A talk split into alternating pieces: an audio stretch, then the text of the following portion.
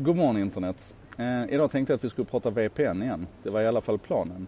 VPN, Virtual Private Network, ni vet när vi kan vara lite säkrare på nätet genom att vi krypterar trafiken mellan de olika ändpunkterna. Eh, vi kan också använda det för att komma runt regionbegränsningar på Netflix. Det kan alltså se ut som att du surfar utifrån USA fast du befinner dig i Sverige och så vidare. Vi har varit inne på det här tidigare i en sak idag. Avsnitt 10 och avsnitt 66 har vi pratat om det här bland annat. Så att ni kan ju titta ikapp dem sen om ni vill fördjupa er i VPN-frågan. Ehm, att det är på tapeten nu, det är för att Jigsaw, som är en, ehm, en HR, en, en mänskliga rättigheter inriktad tech-startup under Alphabet. Man kan alltså säga att det är ett systerföretag till, syskonföretag till, till Google. Ehm, de har släppt en, en programvara, eller ett paket nu rättare sagt, som man kallar för Outline. Och då är det så här, när du ska köra en VPN så behöver du egentligen äga maskinerna själv och köra hela paketet själv för att du ska vara riktigt, riktigt säker. Men det där är komplicerat och svårt och vad man har gjort nu med Outline är att man har paketerat en VPN-programvara så att det egentligen är en treklicksinstallation och så och så har du en egen VPN på plats. En VPN-server.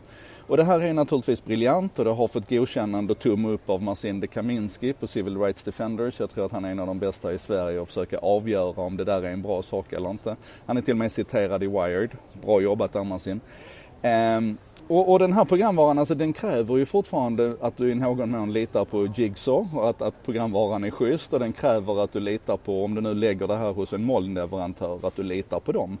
Men, men man kan ändå säga att, att om du liksom i ena änden har att, att äga och kontrollera och drifta och ha full insyn och teknisk kompetens i ena änden och du kanske har Tor där någonstans så, i, supersäkert och du å andra sidan har kommersiella eh, VPN-leverantörer i, eller till och med fria VPN-leverantörer i andra änden där. Så ligger det här som ett alldeles utmärkt mellanläge. Skitbra jobbat av Jigsaw.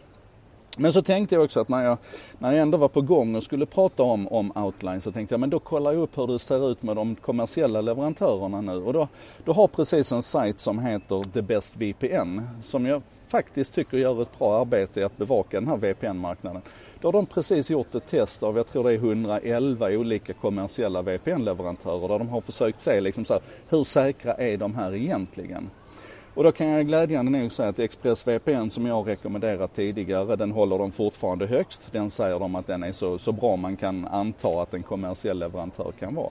Men det finns också på den här listan då en, en shitlist med 26 stycken VPN-leverantörer som garanterar att du inte ska använda och, och lägga din, eh, eh din säkerhet hos. Ehm, men det som, då, det som då threw me off fullständigt är, jag, jag sitter alltså på, på Dohas flygplats nu. Ehm, Hamid eh, International Airport tror jag den heter. Eh, och skulle gå in på den här sajten då, The Best VPN, för att kolla på det här testet de hade gjort. Och det jag möts av då, det är att jag får den här eh, Access Denied-skylten.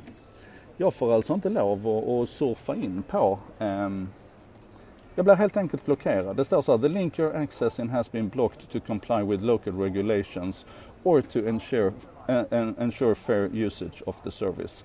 We regret any inconvenience caused. Och så tar det stopp där.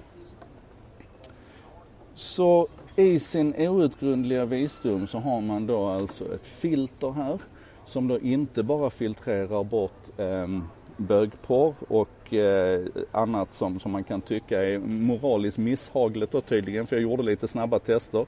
Det finns sådana här listor med sajter som man kan använda för att testa de här filterna och det verkar som att, att väldigt mycket av den, den, traditionella heterosexuella porren, den kunde man komma åt men, men så fort det, det handlade om, om män som tycker om att ha sex med män, då var det stopp. Alltså, skitmärkligt. Och dessutom så har man då alltså blockerat eh, allting som har med VPN att göra. Jag tror att ni förstår vilket sluttande plan det är när vi då börjar titta på filterfrågan. Det börjar i en ände och sen slutar det i en helt annan ände. Filter är helt enkelt otroligt vanskligt på, på nätet. Och dessutom så är det så att genom att kicka igång ExpressVPN så kommer jag förbi det här filtret.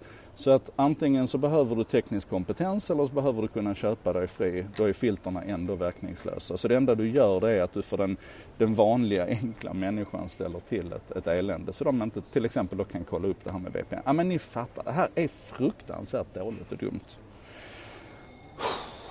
ha det här i bakhuvudet varje gång det diskuteras filter i, i skolan till exempel. Det är inte så enkelt som man kan tro.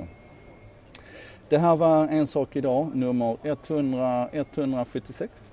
Eh, producerat av mig Joakim Jardenberg med benäget bistånd ifrån Bredband2, internetoperatören som gärna lyssnar när andra snackar. Och textat och översatt till svenska och engelska av eh, Contentor som jobbar med modern marknadsföring och redaktionella texter på nätet. Tusen tack till Bredband2 och Contentor. Och tusen tack till er som hänger på den här diskussionen.